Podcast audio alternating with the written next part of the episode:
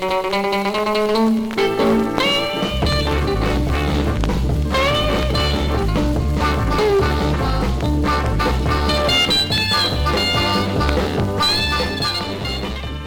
Welcome to the Highway Hi-Fi Podcast, where we scour our vinyl collections to bring you unknown songs by great artists and great songs by unknown artists. I'm Joe. I'm Ryan, and today we have a privately pressed podcast for you by a couple of real people just doing the best they can with what they got. Uh, and we're going to talk about private press records for this episode and the next episode. But before Joe uh, gives us all the information on that, we're going to do, as always, a little bit of trivia.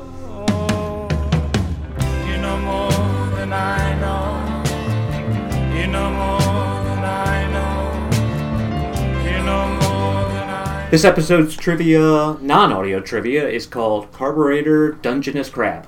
Okay. What I, I'm going to read you, and I'm only going to do five of these. These are long. I'm going to read you five Lester Bangs quotes about a specific band, and I want you to tell me what band he's talking Oh about. my gosh. Okay. Question one. This band's sound seems to be a mix of several of the most currently popular approaches, notably Crosby, Stills, and Nash vocally, and Vanilla Fudge instrumentally. Unlike the Fudge, they have a sense of style, taste, and subtlety, and the record is a pleasurable one, if a bit familiar sounding. Their version of the Byrds' I See You is especially nice, although none of their own compositions are very memorable. This is the kind of album that sometimes insinuates itself into your routine with a totally unexpected thrust of musical power. Gosh, it's a band I know. Yeah. I don't know if it's a band you like. I don't like them. Okay. I can give you I can give you Give me a hint. Most of the members of this band are the backing band for one of our favorite musicians' albums. It's not the band, is it? Nope.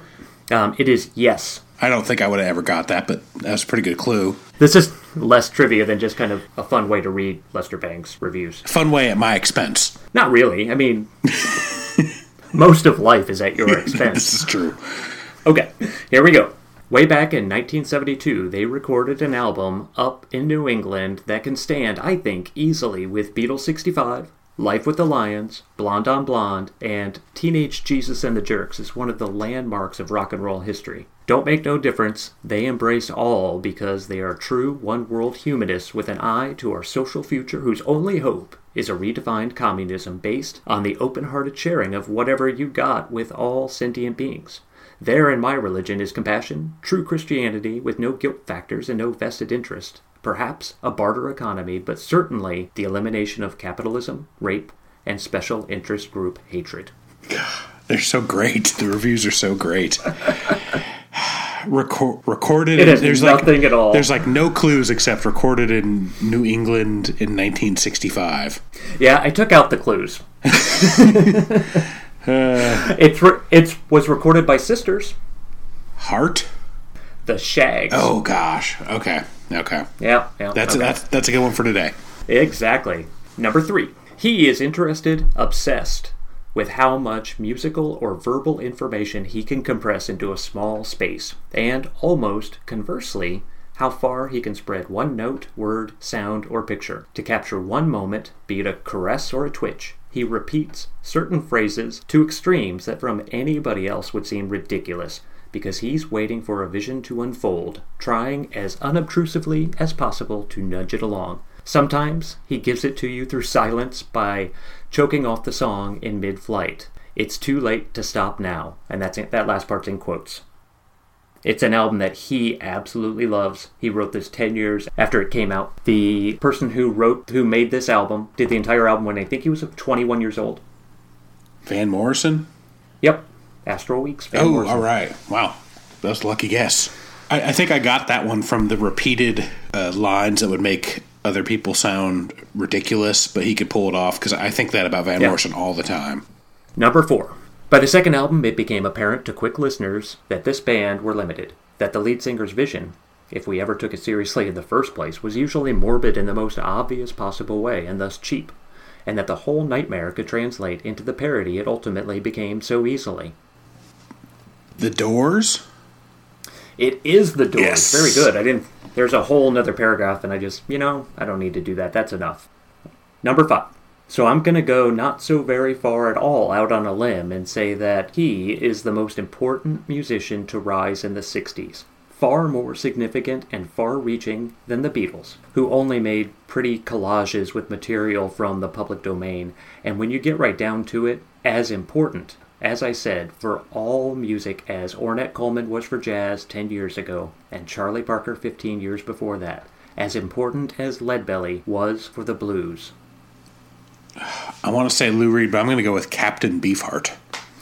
It is exactly right. It's Captain Beefheart. I know he loved Captain Excellent Beefheart. Work.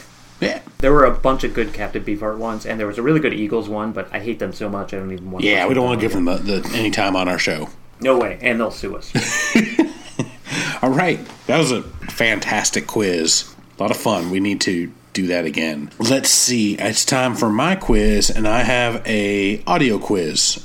Right down the middle, tell me the artist and the song, and there is a theme holding these five songs together. Are you ready? yes. All right, first song.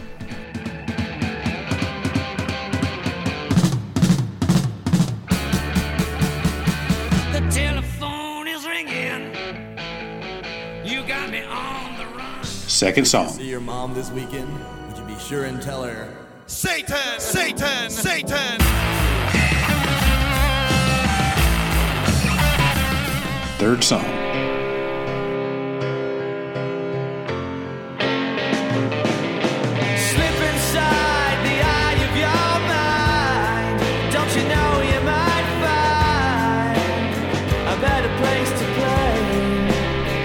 Fourth song. Give me one, two, three, four, five, six, seven, eight, nine, ten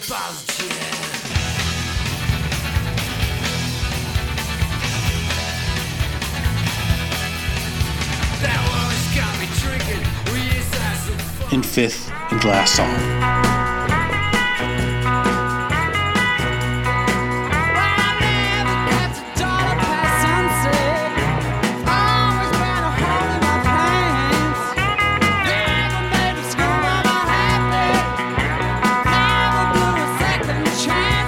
All right, we will come back to that at the end of the show. Uh, like I said, you your job is to name the artist and the song, and there is a theme that holds them all together. Uh, I might give you a clue about that theme later. It's it's a tougher theme than it is any individual song, I think. But now it is time for some turntable talk. Everybody's talking at me. I don't hear a word they're saying. Only the echoes of my mind. For my turntable talk, I did research on what are known as private press records. I just thought, you know, this will be nice. This will be fun to learn about. I know a few things about them already. I did not, I had no idea what a black hole this would become. Private press records, often called vanity records, uh, they've been around for a long time, but what we are going to, or what I am going to focus on today, are specifically records made mostly in the 70s, um, some late 60s, some early 80s, but, but for the most part, right around there. The reason that that's kind of the prime time for these records is because after the early 80s, people could much more easily record their music and get them spread out to wider audiences very quickly. In fact, today it's ridiculously simple. However, back in the 70s, most for the most part, I'll probably just refer to the 70s even though I'm saying 60s and 80s too. Back then it was much harder. These records were made by individuals, generally, or bands. They did them for a few different reasons. They did them often to be sold at shows they were playing. Uh, so if they were playing concerts, playing small concerts at, at a local bar, or um, a lot of them are kind of loungy ones that were where people were working at supper clubs, which are fantastic. and, or they were sometimes made to give to friends and family. Sometimes they were even made specifically to further their career or to uh, kind of kickstart a career that had never gone anywhere. So they were made uh, more as like demos to be sent to DJs and record labels, just to just in the hope that they catch the right person at the right time, which very few of them ever did. These were all made in incredibly small batches. I can't think of very many that would ever be over a hundred. They would go into something that's like a studio. It's a, a small record plant or a record pressing plant. It's very, very small. And these were generally sort of franchises. Like there would be a big pressing company in, I think the big one was in California, and they would franchise out these tiny little pressing places where people could record their record their cute little albums. That's how this all kind of went about. So they put a lot into this. There are thousands and thousands and thousands of these records around. Just to kind of give you an idea of one that most people have heard of, especially if they listen to the first part of the show, is the Shags. Yes. The Shags were a band that there's three sisters who had no interest in being a band. They didn't know how to play their instruments. Their lyrics were very childlike, uh, but their dad wanted them to be famous. so he he took them in and he paid for a record to be made, and it has gotten a lot of acclaim. It's been repressed or reissued several times. It's an album that you could really hate it, and you could always hate it, or you could love it immediately. Most people did not. One of the other options you have, and this is kind of this kind of goes in line with a lot of more difficult music. You could listen to it like 20 times and hate it all 20 of those times and then put it on for the 21st and love it. And everything will just click. It's a, very similar to like a Captain Beefheart. There's something in there when you listen to it that kind of draws you in, and even though you it seems like it's really really bad, there's just something in there that you know will eventually click. And the more deliberate you are as a listener, and the more times you give it a shot, the better it will end up sounding, and the actually probably the more meaning it will have for you. That's basically the Shags. Uh, Yeah. No reason to go into that too much. Well, and I know, like, at least in some what I've been reading, and, and I think since you proposed this idea, you and me both kind of got obsessed with it. I think it's fair to say. But I know a lot of it they talk about, and I know you're going to talk about this, is they call it like real people music. Like, these aren't famous celebrities, professional musicians who are classically trained. They're just, you know, just average Joe type people making albums. That's exactly right. So it's people and bands making albums, and it's basically the, the best that this country could possibly offer. It's a nice kind of microcosm Yeah. of, of everything that's good about this country. And it's that people, regardless of regardless of their skill set, their talent, they have sincerity. They want to be doing something like this. They really are invested in this. So it's very easily it's very easy to ridicule a lot of these albums, mock them. Some of them are really terrible. But when you sit down and you think about all that each person went into putting making this happen, the only thing you can do is appreciate each one of these in some way, even if they are ridiculous. There's something great about every single one of them. They're all unique and that that, real people music term. It's a, a term by a guy named Paul Major, as you know. As I was doing research, I was researching on the internet. I have a bunch of books now. Um, I've just really become obsessed. So everywhere you go, Paul Major is kind of the the guy everybody points to. He's sort of the expert uh, on private press records and just bizarre records in general. He created that term, the real people music term. It's the perfect word to describe this. So Paul Major, who is generally considered to be the person who brought these private press records into the world of collectors, there are people, if anybody ever does listen to this show, there are people who will correct me on that. Other people were collecting these records. What he did, and other people were putting out catalogs selling these records. They weren't incredibly collectible. He's the one who made them more collectible and he made them more well known. He kind of pushed them out into the into people who would otherwise not have a chance to hear it.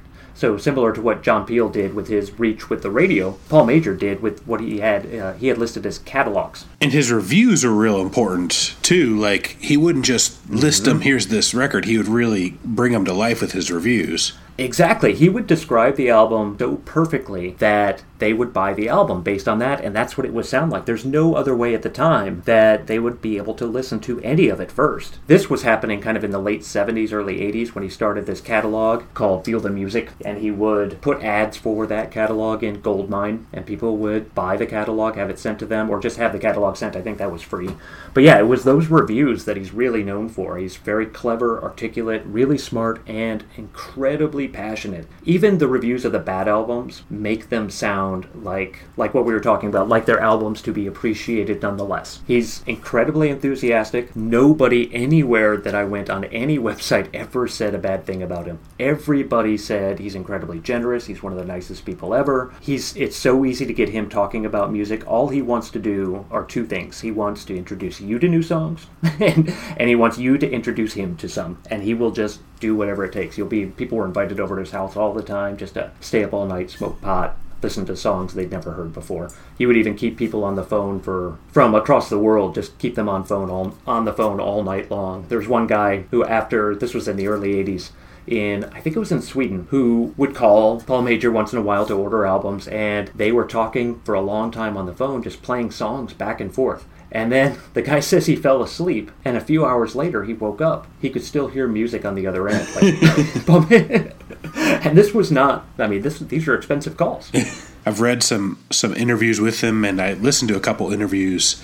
And uh, the thing about him, he, he does sound super nice, but he's like he has that kind of infectious personality where he really gets you excited about it and he can do that just in talking about a band or a song whenever they ask well, what are some of your favorites he always says different stuff it's like whatever he was his favorite at the time now he, there's some he probably comes back to more important but like i've probably read four or five different interviews and each time he'll mention two or three different albums that he really liked or really got him going or something like that and i, I think that's kind Yeah. of fun there's not just a consistency about it but he seems super nice and the enthusiasm it's just you know it catches on And we're I'm gonna post a bunch of his reviews on the on the website so that you guys can read some of them. They're they're just amazing. That's one of the reasons I wanted to do a Lester Bangs type trivia at the beginning is because this guy's is good. It's they're much shorter, they're more encapsulated, but they're really good, and he really changed the way people saw these albums. He grew up in Louisville, uh, was born in like '54. He moved to New York City in 1978.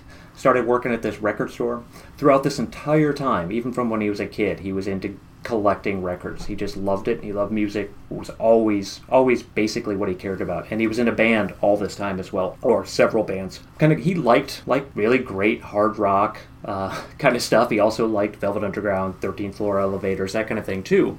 But he would go, always be on the lookout for albums that kind of caught his eye that he didn't know anything about. And I think one place I read said that uh, where he said that he looked for albums that looked like what it felt like to be taking acid, and those were the albums that he wanted the most. So he was really into acid rock and psych. That's all he was really focusing on until one day he was at his apartment in Hoboken with his roommates and there was a box of record that were delivered. They opened it up and there were three or four records in there by this guy named Kenneth Higney. This album, the album that he sent them is called Attic Demonstration and it's basically a demo that this guy was trying to get out and become famous with. That was the album that really started everything and kind of blew up Paul Major's whole world as far as what he was doing. That showed him an entire new world of what he then termed real people music because that's what that was. There's more out there than acid rock and psych, although that stuff is great. He's going to always collect that. He loves it. But now he's got all these other things, these loner, what were they, loner folk albums or whatever. Whatever terms people called them, but he called them real people music. These are, like we were talking about earlier, these are people who invested so much of themselves and put everything they had into these albums, good or bad. You could really hear everything that's going on with them. And that Kevin Higney one is the first one that got him going and we'll one of my songs today is going to be a song from that album. I think one of the things you kind of touched on that he he mentioned in one of his interviews is you know they'd pay a thousand two thousand dollars in the 70s to have these albums cut. I mean it was not cheap. I mean it's not like now where you can get on garageband or whatever. It was the equivalent of $10000 you know something Yeah. somewhere around that. And so like these are not just kind of like one-offs. Wouldn't it be fun to put down uh, people really cared about them they really wanted so much for them and so there's i think when you listen to them there's a lot of they may not have the skills but they certainly have passion and sometimes passion with no skills you know like this podcast you know. It, it leads to some crazy things but i think that that was very interesting like that these were not cheap to cut these records. They weren't cheap at all. is there any big albums that paul major's kind of credited for bring into the to light or bring into more popularity with the collectors Not specific albums. I mean, people credit him for being like the the first person that brought some albums to some people's attention. Gotcha. A lot of for for a lot of it, people the real series collectors already knew about it. But what his thing was is that he was able to reach a wider audience because people loved his catalog. They loved the way he wrote. They loved him. Um, so he was able to reach more people in a time when that was really hard. He had people all over the country and world that were kind of finding records for him. Like he had this guy in Austin, Texas, that he referred to in his catalog as his man down south, who would go find records that were weird and he would play them over the phone for Paul Major, and Paul would say, "Yeah, go ahead and send those to me," or you know, and he'd buy them off of them. So he was getting records from all over the world, not just in New York or wherever he was at the time. yeah that's awesome So for the research I did, I used obviously Google a lot, but then I also had three books as sources of most of the information, and those books are The Acid Archives, Enjoy the Experience, and Feel the Music. The Acid Archives, everybody should go out and buy. All of these three are great, but they're expensive. So I would recommend that if you only need to buy one, you buy the the Acid Archives. What that one does is it um, it lists about five thousand albums in alphabetical order, 5,000 bands in alphabetical order. It talks about the bands, the album. It lets you know whether it's been reissued and whether that re- reissue is worth having. Is it from the masters? Is it uh, is it crap? That kind of stuff. So it goes through all of that. It also includes essays at the end where these experts on specific fields like take some time at the end and write little essays about exotica or soul and funk or lounge or new age or southern rock. They've got a few of these essays throughout. It's it's really amazing. This is the only book of the three that I consider to be absolutely required required reading not just for people who are interested in private press but serious record collectors there's just so much information and some of these records are as good as anything you've ever heard like if i played for you and maybe some of you have heard this the bob trimble album you would think or the ca quintet or uh, probably 50 other ones you would have no idea that this was pressed by some dude who walked into a record press plant with his you know with his pals and, and recorded this with no real producer no engineer. They some of them sound amazing. The really good songwriting really good sound really well played. There are a ton of those. The other books i got the the next one was called is called enjoy the experience. This one is awesome too. I don't think it's quite as good as far as what i'm looking for. It has hundreds and hundreds of great pictures of the record albums really big pictures which is fantastic. Most of them however are kind of goofy. So the focus of this book, though they they clearly love and appreciate all the albums that are in here, is mostly kind of on the novelty aspect of it. Hmm. Like even though they talk a lot about how great some of the albums are and some of the artists are, and they go through, they have a list at the end of their favorites, and those favorites are all really good albums. They they seem to focus in the book. They spent a little bit too much, I think, on the novelty, which is hard to avoid. So they also have really great essays in that one, which is cool, and they have a bunch of reviews by Paul Major, so you can read some of those. That one comes with a double LP. That's one of the ways you can buy it, the book and the LP. And then the third book is called Feel the Music, and this is a book just about Paul Major, and it's great. This would be the second of the three books I would recommend getting. If you can only get two, get this one, and then get enjoy the experience when you have an, an Amazon gift card or something.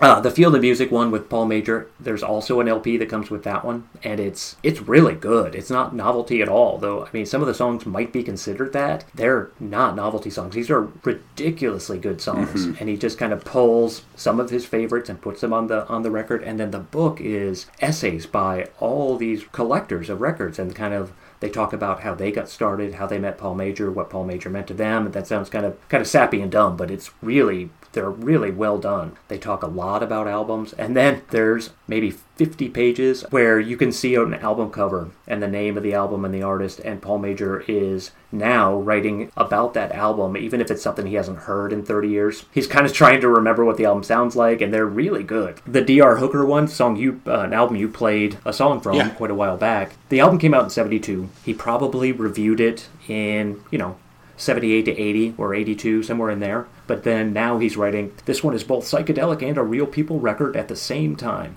A friend who visited him in the 80s told me he only had cornflakes and vodka in his refrigerator. Looks like Jesus, sounds like LSD. He has a little bit of lounge sleaze thing going on in his voice, which messes good with the messianic vibes. That's perfect. That's exactly what it sounds like.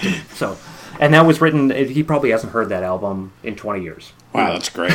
Did But he's got a t- ton of those. do all three of the books have uh, pictures of the album covers? Acid Archives has because they have so much in there. It's more of a reference book Yeah. for finding information about. Uh, so they have small pictures of some of the album covers, not all of them at all. Enjoy the Experience has large, like full page pictures of album covers, and they're just beautiful. And I don't think that the album covers they have in there are really ever in. I don't recognize any of those from the Acid Archives ones, Yeah. so they do kind of mix it up. I think the covers play an important aspect, particularly in the seeking of the albums. Like you were saying with Paul Major, looks looking for something. Like if you're going out and looking, and like you said, the, these records are still out there. A lot of these had mm-hmm. such small presses that they gave 25 away to friends and family, and who knows where they end up. It's it's you know, and so that's kind of the fun Yep. thing about still going out there and like, don't you want to go find the next great private press record? I mean, it's probably Yeah. In some Goodwill shop or something, you know. Yeah, they could have just been thrown in a dumpster, or a lot of the times they're just sitting in somebody's attic or basement. And what a lot of these people who did, including Paul Major, is they would find ways to contact the artist and talk to them and see if they had any records left. Wow. I know we're talking a lot about these records, and you probably, if you're listening to this podcast, are like, well, are we going to hear some? We're going to play you a ton of these songs here, or at least clips of them. And so uh, we're going to break it up. We're going to play some full length at the end, but right now I'm going to go ahead and play five clips of some of my favorite ones I've I've been listening to lately. So I'm going to go ahead and I'll talk about them afterwards, but it's five, you know, 15 to 30 second clips of uh, some private press songs that I think you should hear. So here we go. I see you high with your tight blue jeans on, strutting like a button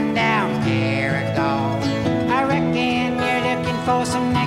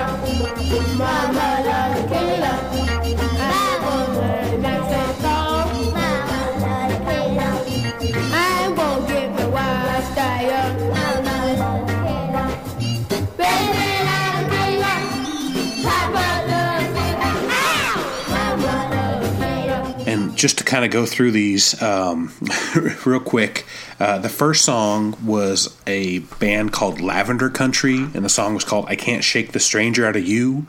That was one of the first openly gay country singers, the, the man singing, and it was put out by like a uh, kind of a gay civil rights group in Seattle. So that's a really great record. The next one I played that was kind of the real kind of hippie-ish vibe was called Can Am Des Puig, which was a multicultural art commune type thing. And the name of that song was Cauldron of Regeneration, which is a great song title for that sort of music. The next record after that was Dark Live for Today was the name of the song. That was a Paul Major recommendation. That was one of the first ones he found that made a lot of money off of. It was, you know, kind of one of those uh, albums from the 70s. Next one after that was Gandalf the Grey, and the name of the song is The Grey Wizard I Am, and some dude basically dressed up like Gandalf, and he had a he had a hobbit habit, and he wrote a record that started off about Tolkien and and uh, Middle Earth, and then just kind of veered off into kind of a normal folk record. Uh, but it's really cool, worth checking out. And the last song was Junior and the Soulettes. The name of the song was Mama Love Tequila.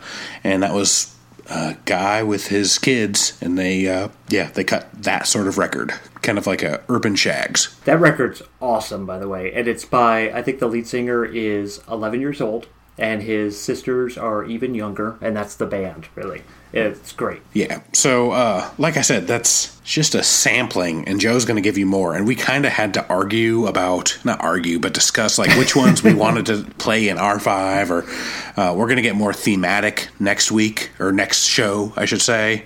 I think we're going to talk uh, about another aspect of Private Press Records. When Joe told me these existed, I flipped out. I want to know all about them, but he told me I had to wait for this. So, here we go. What, we're going to talk about now is tax scam record labels. This was something that happened starting in around 76, and there's a little there's a little difference of opinion as to when it ended, which I don't quite understand why. The primary expert on these types of records or the, these types of record labels say that they ended in 78, but there are some of these records that go on until 84, and in 84 it was illegal to do these anymore. And I'll get, I'll get into that in a second. Here's what a tax scam record label is. A real record label would create a phony record label. They would get investors to invest in an album. They would invest, you know, let's say they invested $20,000 into an album. They would have that album appraised at, you know, $100,000. and they they would then say we're going to press 1500 of these and we're going to try to sell them. We're going to send them off to radio stations. where This is going to make us a lot of money. However, they only ever pressed maybe a hundred,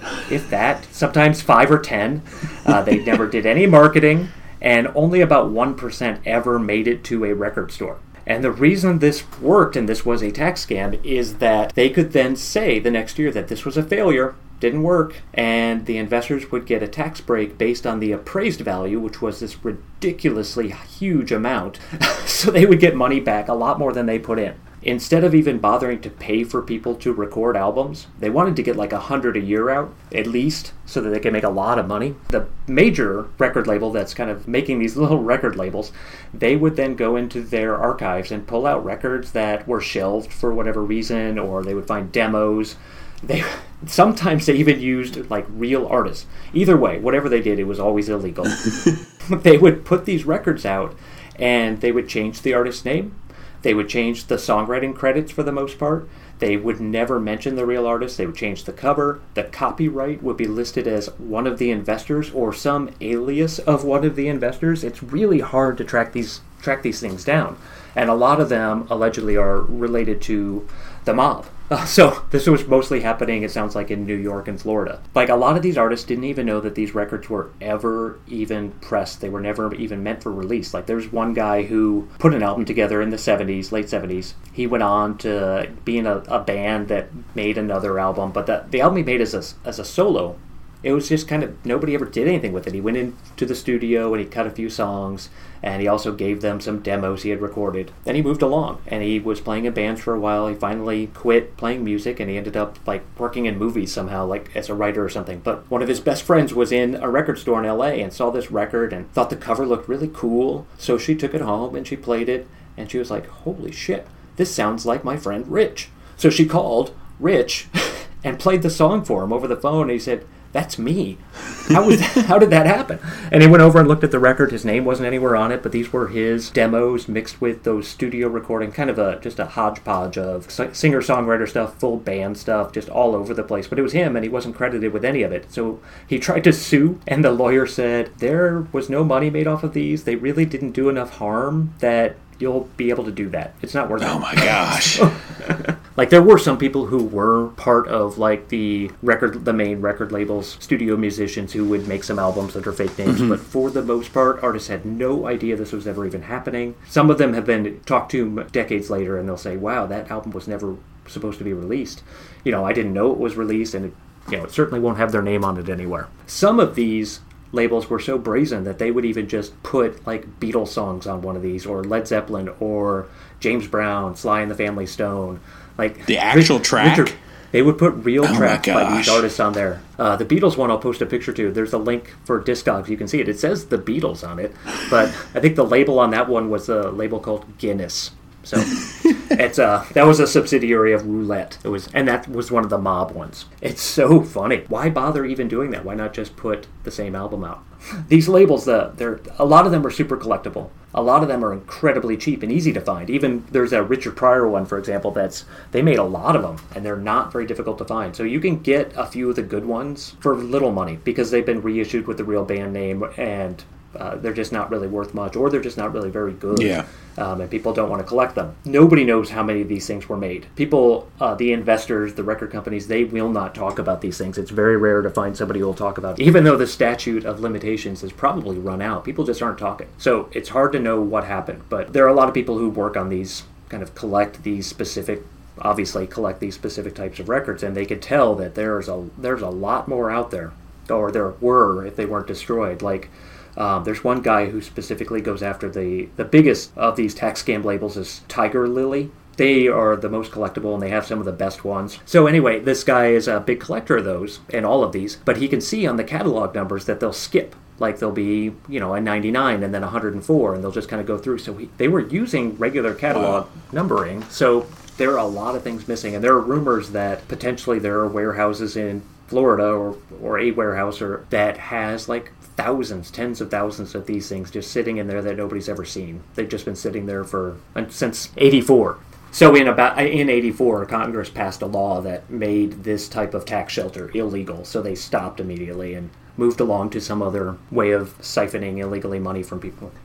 some of the other big labels, Tiger Lily and Guinness are the two big ones. Those are the ones that are probably the easiest to find, though they may also be the most expensive. Guinness is also uh, related to another label called Delwood. That's another tax scam label. Both of those are uh, subsidiaries of Roulette. And then some of the other ones are called like Tomorrow and Tribute, Illusion, Rocking Horse, Crazy Cajun.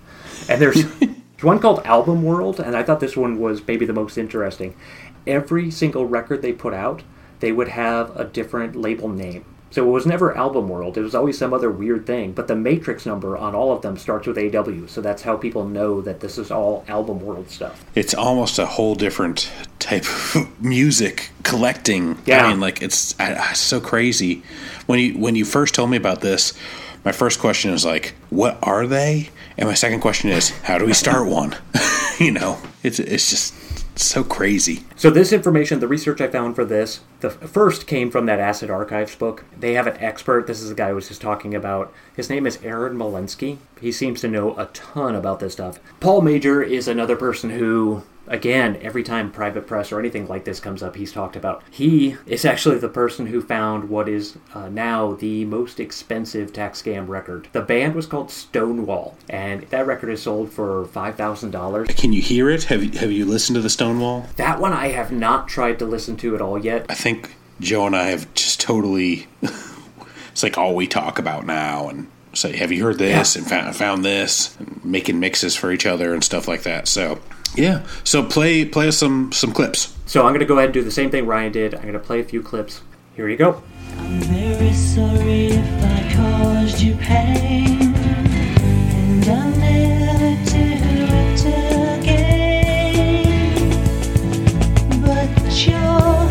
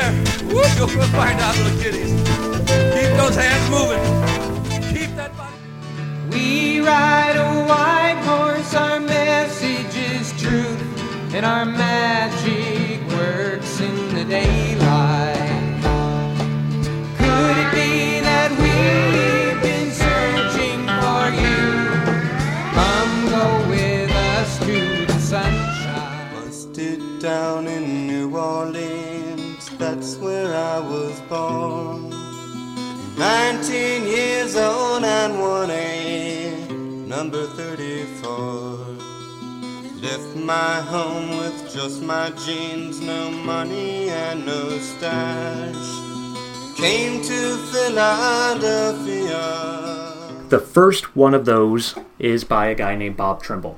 This is one of the more well known of the private press guys. The song is called One Mile from Heaven. His albums were actually recently re- reissued by Secretly Canadian, which is a great, great record label. The next song was by a band called Cold Sun, and the song is Here in the Year. The third one is by Father Yod, or Father Yod, I'm not actually sure. Father Yod and the Spirit of 76. There's no song title for this.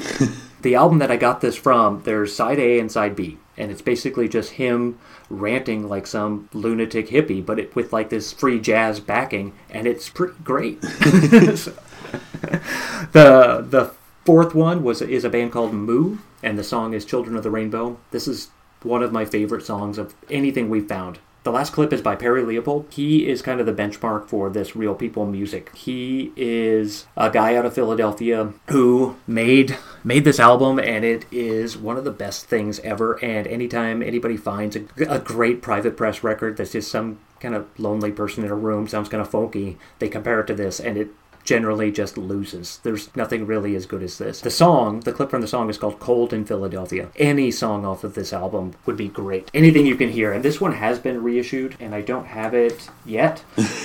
I think with that Perry Leopold, the, the story is he had 100 or 200 pressed, and he gave away almost all of them just on a street corner in Philadelphia one day. He just started handing them out to people. I think uh, it's time to play a few songs.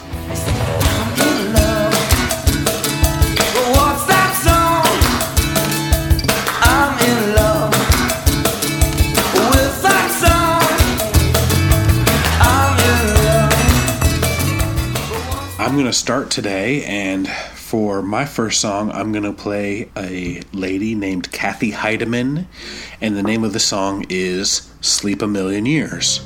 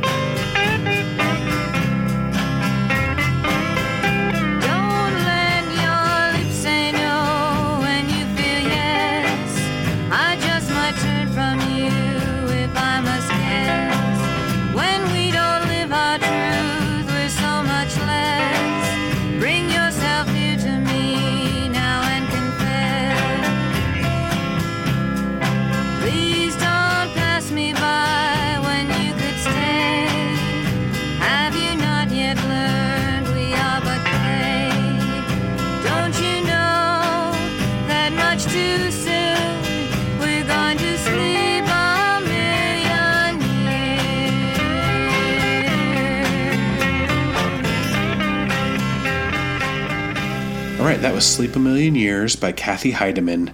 I have it on a reissue uh, that was done by Numero, 2014. The original press that it was on, the original label was called Original Country Flavor Records.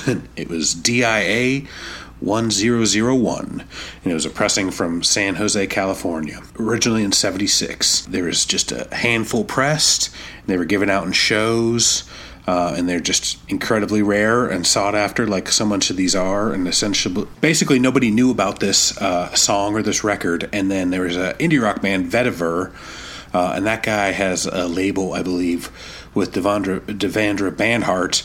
And on one of his la- uh, one of his albums, uh, he had Vashti Bunyan sing the song. They covered it, and it kind of took off from there, became a little bit more well known, and people started kind of wondering who is this mysterious Kathy Heideman. Really, not a ton is known about her. There's more known about known about Dia Joyce, who was the lady who actually wrote the entire album. She just had had this Kathy Heideman sing it, and basically they recorded it in San Jose. Uh, they went into a, uh little studio with a competent backing band, and she had this uh, Kathy Heideman sing it. Um, the, one of the interesting things about this is that um, there's an art, uh, article with the partner of Dia Joyce, and she says um, that in the studio that day there was also Juice Newton and she would go on to record "Angel of Mor- Angel of the Morning," which became a pretty pretty big song, and have some other gold selling records. So there was somebody at the studio the same day, uh, a, a female singer who would go on to a lot more fame, but she still had Kathy Heideman sing it. You know, basically make this demo, and then really no, nobody knows anything else about Kathy Heideman. She just kind of disappeared.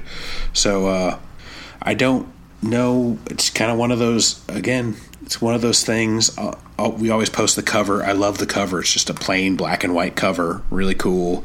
Her voice is beautiful. It's a beautiful song. Uh, kind of sad, but uh, yeah, that's that's my first song. My first song is by a band called the Farm Band off of their album Farm Band. it was recorded in 1972 on Mantra 777 Records, which is just this is just another private press. This is recorded by uh, people living at a commune. Basically, they made a bunch of records. There's a lot of information about them uh, without really talking much about the music. But this this song is called "Keep Your Head Up High," and I'll go ahead and play it now.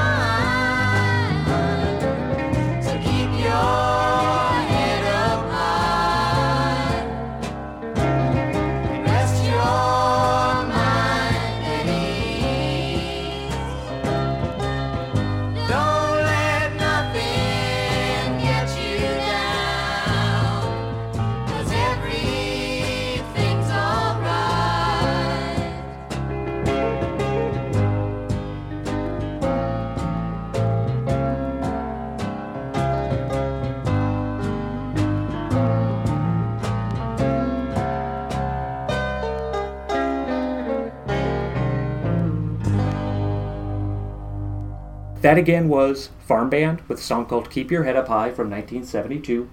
I have it as a reissue by a label called Akarma. And Akarma is something that a friend of mine, uh, my own personal Paul Major, whose name is Larry Leiter, he kind of turned me on to this label. Uh, super, super expensive. I kind of hate him for this. All right, I'm going to jump in with my second song. This one, um, it's Private Press label. I'm probably cheating a little bit on um, how Private Press as far as with the band is, but it's it's an awesome song nonetheless. The song is Jim Sullivan UFO.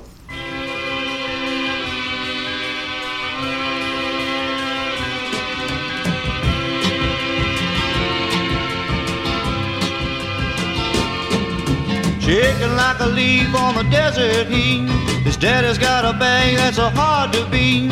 I bought me a ticket, got a front row seat. I'm checking out the show with a glassy eye. Looking at the sun dancing through the sky. Did he come by UFO?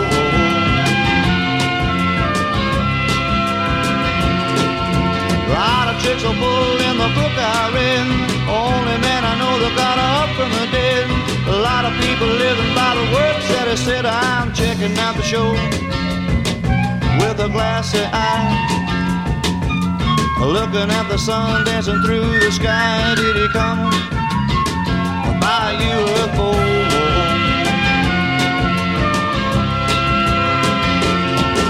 Think he'll ever come again a different way.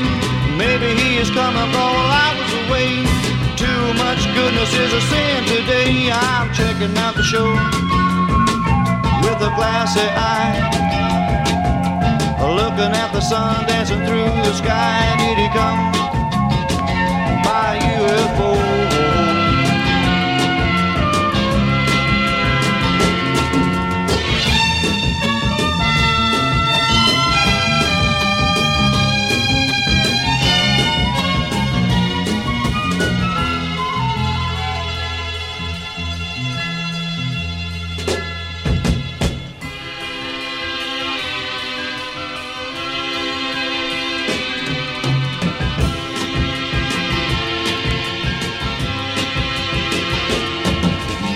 Is something happening that isn't too clear. Just a little different than a previous year. I think the happiness is getting very near. I'm checking out the show with a glassy eye. Looking at the sun dancing through the sky. Did he come by UFO?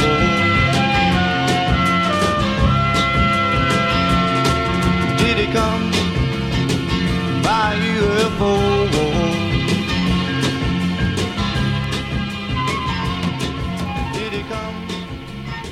Okay, that was UFO by Jim Sullivan. And if you have not heard that record yet, uh, you need to go find it. It's it's one of my favorite records. It's it's a really great record, kind of a weird story. So basically, this guy Jim Sullivan, he grew up and he was in in blues bands and stuff like that, and he um, moved to California at some point uh, with his wife and his young son. His wife worked at Capitol Records, and he still just kind of kept writing songs, performing at clubs in the LA area, and he, he got pretty well established there. And uh, he apparently had some Hollywood friends. He hung out with Lee Majors and Lee Marvin and Harry Dean Stanton, which that sounds like the best party ever. he was he was an extra and easy rider. Uh, he performed on the Jose Feliciano's television show, and he got some friends to basically loan him some money so he could record an album. Uh, but he didn't get just anybody to back him. He got some of the best session musicians in LA in the 70s, uh, uh, 60s, 60s. I'm sorry. The the originally it was on Ma- Monty Records just a no no name label. The album itself is fantastic. It's called UFO. Uh, I have the Light in the Attic reissue, reissue from 2010, but what really makes the story kind of great and it fits perfect with the album is um, in March of '75, he was driving to Nashville to kind of try to see if he could restart his career. And he checked into a hotel in Santa Rosa, New Mexico. And then, really, people don't really know what happened to him. They say that he might not have slept at the hotel. He left his key in the room, went and bought vodka. Uh, the next day, he was seen 26 miles away at a remote ranch, and then they found his car abandoned with money, his guitar, his clothes, unsold records, and he just disappeared. Nobody knows what happened. Uh, the leading um, uh, theory is that he was abducted by aliens, which fits really good with uh, the UFO album. They found a decomposing body that they thought was him, but it turns out it wasn't him. So nobody knows what happened to Jim Sullivan. But he left this record, and it's it really is one of my favorite records. And this is where we shift themes and hop onto the money wagon that is true crime podcasting. Let's find out what happened to Jim Sullivan. Yeah, yeah, we can put on. A, I can put on my my best uh, my best NPR voice, and gosh, we we'd be so terrible at that true crime podcasting. I think, but Yeah. Anyways, uh, fantastic song. The last song that we have today is mine, and I'm going to close things out with a song I talked about a lot earlier. And it's Kenneth Higney, and the song is called Can't Love That Woman. When you sign your name, it's an autograph. When you speak your mind, it's a paragraph. When you tell what you've seen, it's a photograph. And you're too sophisticated and you're not sentimental and you're too opinionated and you're not very gentle and I can't love a woman like that. No, I can't love a woman like that. No, I can't love a woman like you, girl. When you sign your name it's an autograph.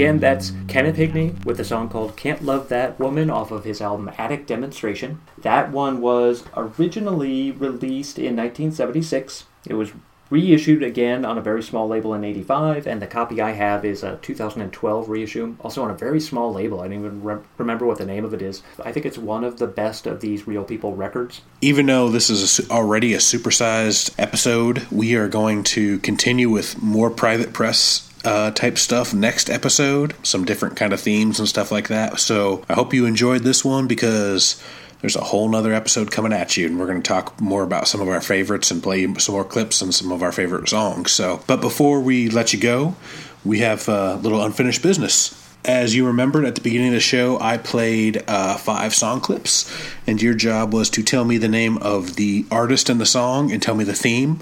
I'm going to go ahead and play them one more time for you, and then let's see how Joe does. Track one.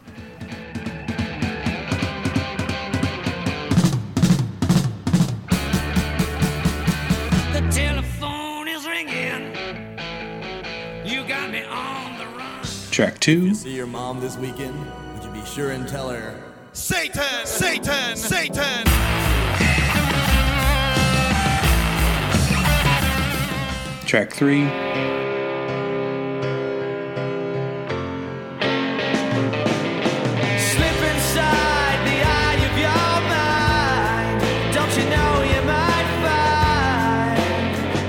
To play? Track four. Give me one, two, three, four, five, six, seven, eight, nine, ten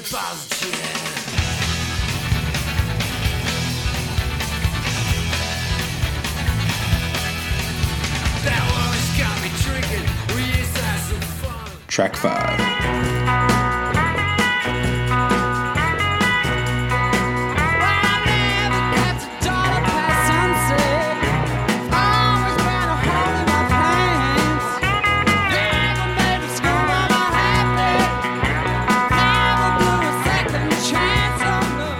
All right, Joe, what you got? I feel like I'm being tricked. So a lot of these I, I think I know, but I don't I don't yet have the theme. So I, I feel like something is going on where I'm gonna get a pie in the face or something. so track one is Alice Cooper, and I think it's um, under under my wheels or under your wheels. Under My Wheels, Under my wheels. Very Yeah, good. yep. Track two is the Butthole Surfers, and I think it's Sweat Loaf. Yes, it is. It is. Okay. Track three is Oasis with Wonderwall. It's not Wonderwall. It is Oasis. It's Look Back in Anger. Oh, they, okay, they all okay. kind of sound the same. I, I tried to pick one that I thought you might know. I know I know you don't listen to Oasis. I honestly was thinking that it might not be Wonderwall, but those songs sound so much They so do. similar to me. They're they're very similar. Anyways, you got the band. That's fine. The next one's the Pogues, but the song that I think I thought the song was titled "That Woman's Got Me Drinking," but that's the line that you play in the clip. So I don't think that's it. What is? It's is not. it it's not the something? Pogues. It's Shane Oh. MacGowan solo, That's And- was my other option. Okay. and it is "Woman's Got Me Drinking." I, I kind of gave that one to you. Is that from his Snake album, or do you I think it was Snake. Yeah. The last song is Rolling Stones, "Happy" Yes. from Exile on Main Street. Okay. Okay. And so I'm going to give everybody a clue about this theme because it's it's a strange theme. There is a person that fits with all these bands in some way. And the other clue I will give you is for the Is ro- it Beck? Nope. For the for the Rolling Stone song, think about who's singing. Who sings on Happy? Still don't get how it would fit with the Butthole Surfers and Oasis. Okay. There uh, let me put it like this. There was a person, not necessarily famous for being a musician, who collaborated with all these bands. Was this person a record producer Nope. or um, He's an actor. Johnny Depp? Johnny Depp. Yep. So Johnny Depp, he did some sort of weird band with Alice Cooper. Of course, he did the band Okay. P with Gibby Haynes of the Butthole Surfers. He played guitar with Oasis or something. I didn't spend a lot of time researching it, but he has some sort of link to Oasis. He actually played guitar on that Shane MacGowan track, "Woman's Got Me Drinking." So, Oh. and had no then. Rolling Stones, that of course is Keith Richards singing that, and I guess they hang out all the time because they do that Pirates of the Caribbean stuff. So Very good. Yeah, that's a great. it was a- that's a great theme. Yeah, I like it was it was a a, lot. It, it was one that we've never. It was a theme that I don't think any direction we've ever gone before. So I thought it'd be kind of interesting to see if you could get it. And uh, I appreciate the softballs for the for the songs themselves. Uh, the theme. the theme would have been. I, I knew I knew the theme was going to be the challenge on this. I didn't want to trip you up too Yeah. much. I didn't want you to lose No, your self confidence. I would have wept again. All right. Um, I think that's about it. As always, please go out and I'd say go out and support your your uh, local musicians and record shops. You should do that, but you should also be checking in the bargain bins and finding weird records and sending those to Joe and me, or at least uh, finding the ones we ask you to and, and sending us the MP3 so we can at least hear them. But That's uh, yeah, uh, support artists and, and musicians and record shops and all that, as we always say. And like I said, we're going to have more private press for you uh, next time. I hope you guys love it as much as we do. We could probably go on and on about this. It's so much yeah, fun. we've discussed we've discussed having three episodes, but I think I think we're going to try to wrap this up in two and just kind of go through a few more things that we think are vital to knowing more about what what's going on with these. There- But There's a lot more people who know a lot more about this than we do. However, hopefully this is kind of like a good entry point to like kind of give you some ideas of some of the stuff you should try to find and listen to and some of the, the resources. And we're going to have even more resources and kind of different subsections next time, but we just love it. It's so much fun. Yeah. I hope I hope you guys have fun with it too. Have a wonderful evening or morning or whenever you're listening to this and we'll see you next time.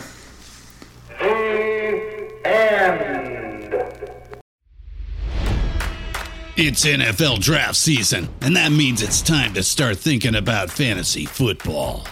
FantasyPoints.com features industry leading experts and prognosticators using proprietary hand charted data to help you score more fantasy points. FantasyPoints.com is the place to go for whatever kind of fantasy football you play. Whether you play fantasy football, daily fantasy sports, or do a little bit of everything, Fantasy Points has the meticulously researched content to guide you to victory. And why wait for the fall? Fantasy Points also covers the new spring football league, the UFL. Join the guru, John Hansen, Scott Barrett, Joe Dolan, and other massive names in the fantasy football universe with an exclusive offer. Use code Pantheon for 15% off any fantasy points package, including the all in package, with access to every article, tool, and data nugget that Fantasy Points has to offer. That's fantasypoints.com and code Pantheon for 15% off at Fantasy Points. Fantasypoints.com, code Pantheon. Score more fantasy points.